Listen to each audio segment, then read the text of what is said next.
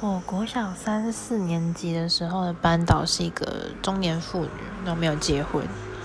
然后因为我可能小时候就很爱讲话，我上课都要跟同学聊天，很吵。然后有一次就是我的段考数学考了九十八分吧，然后那个老师那个时候老师就是上课在讲解就是这张考卷的题目这样，然后我那时候就是可能在跟同学聊天。然后老师就说：“米青子，你不要以为你数学考了九十八分，上课就可以跟别人聊天，不要这么嚣张。”然后我就被叫去后面罚站。对，然后其实我那个时候好像蛮常被老师就是叫去后面罚站。现在想想，哦，以前怎么那么爱讲话？如果现在现在有那么像以前那么爱讲话的话就好了。